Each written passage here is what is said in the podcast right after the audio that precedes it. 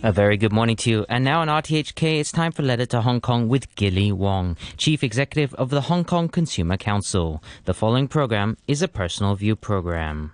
Dear Jennifer, hello, my friend. I hope you are well in Tunisia. What a year it has been. Just two days ago, I had a calm and tranquil Christmas at home, celebrating the season with a simple yet festive takeaway meal with family, while paying heed to social distancing measures. It gave me time to ponder and reflect on the past year before diving into new challenges down the road. This year has been most peculiar, so unprecedented, so unusual. To seek the silver lining, I see this as a year full of insights. Amid the crisis, what touched me the most was it brought to light the strength, talents, virtue, and entrepreneurial spirit of Hong Kong people. Hong Kong citizens, as some of the most intelligent consumers in the world, have rapidly adapted and evolved their consumer behavior in response to the alternative lifestyle brought about by the pandemic. I still vividly recall the widespread panic and despair in the early stages of the pandemic.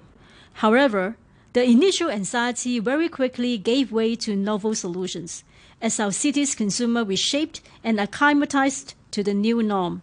The market changed, consumer behavior changed, at such a pace that reflected the incredible resilience, adaptability, and resourcefulness of Hong Kongers. While we are fully aware of the fact that our economy and many industries are suffering from the pandemic, we have seen a lot of newness on the market, new choices of products, new promotion methods, and sales channels. Online shopping has flourished over the past few months, allowing us to acquire necessities from the safety of our home in addition to trends like live streaming e-commerce. We have witnessed new partnerships formed, the advancement of new technologies, along with which are new ways to access information and rapid adoption of new payment methods. In fact, a recent survey showed that 52% of Hong Kong people's shopping was done online during the pandemic, a 12% increase compared to before the coronavirus. Last time we talked, you had trouble procuring face masks due to the global shortage and particularly because you live in a more suburban area. I hope the supply has now become steadier. As a contingency, you can refer to the DIY face mask tutorial video created by the Consumer Council in partnership with three institutions earlier this year. A reliable makeshift face mask can be made with kitchen paper towels when there is no face mask supply on hand. I hope you stay safe and healthy, and let's stay alert despite the pandemic fatigue we are all inevitably feeling almost a year into the fight against COVID 19. Here in Hong Kong, a variety of novel antibacterial products claiming protective efficacy against the coronavirus have flooded the market, such as disinfectant cards and badges, disinfectant lanyards, and wearable negative ion air purifiers. Have you encountered any of those? Tests by the Consumer Council revealed disappointing overall performance from these products in real life situations. My reminder to you, my friend, will be to keep these antivirus precautions in mind. Remember to wear a face mask properly, wash your hands regularly, maintain social distancing, and use diluted bleach to clean and disinfect your household. I hope you can share this vital information with your friends in Tunisia too. As Hong Kong has entered the fourth wave of the pandemic, we must persevere to combat the virus together. A collateral consequence of social distancing measures is that online shopping has accelerated. Though you haven't been back to Hong Kong for a long time, e commerce here is now more prevalent than ever. While consumers are enjoying the convenience it brings, more problems have arisen.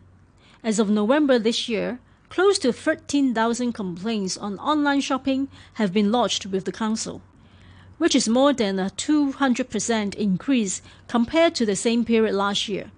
From reputed e commerce platforms, smaller scale online boutiques, to the newer trend of live streaming e commerce run by KOLs via social media platforms, more vigilance is needed when purchasing from online merchants. In particular, online grocery shopping is highly relevant to our daily lives. A recent survey on online supermarket services found abundance abound, such as delivery issues, order mix-ups, and unsatisfactory condition of the goods and fresh food received. We recommend customers to protect themselves by checking the quality and quantity of products immediately upon receipt, while traders should also improve their service. The upcoming New Year holidays and Chinese New Year will certainly be the next peak season for online shopping. New convenience bring about new chances for disputes. I hope consumers will be extra cautious and bear our tips and advice in mind. A new problem emerging alongside the pandemic and online shopping is sustainable consumption. Increased takeaways meals due to staying at home, in addition to online gift orders during the festive season, have led to a surge in packaging waste. I hope restaurants can proactively consider measures to tackle this issue, such as allowing customers to bring their own food containers for takeout meals. You have asked what wish I have for consumers' protection in 2021. A humble wish is to ensure fairness and effective redress in the marketplace. Sadly, as more businesses are closing down, it has become harder to seek redress. Therefore, it has been even more important for consumer empowerment in this rapidly evolving market. New tools designed by the Council provide effective and reliable ways for consumers to help themselves, such as the online price watch and the newly launched oil price watch, both available in mobile app and desktop versions. In these years of change, I'm glad to say that the Council has firmly kept our mission and protect the rights and safety of consumers by upholding accurate information. It brings peace to my mind knowing that our work has helped safeguard the health and well-being of fellow citizens by helping them make the right and informed choice. As we bid goodbye to 2020 in just a few more days and ring in the new year, I wish you and your family healthy and happiness in 2021.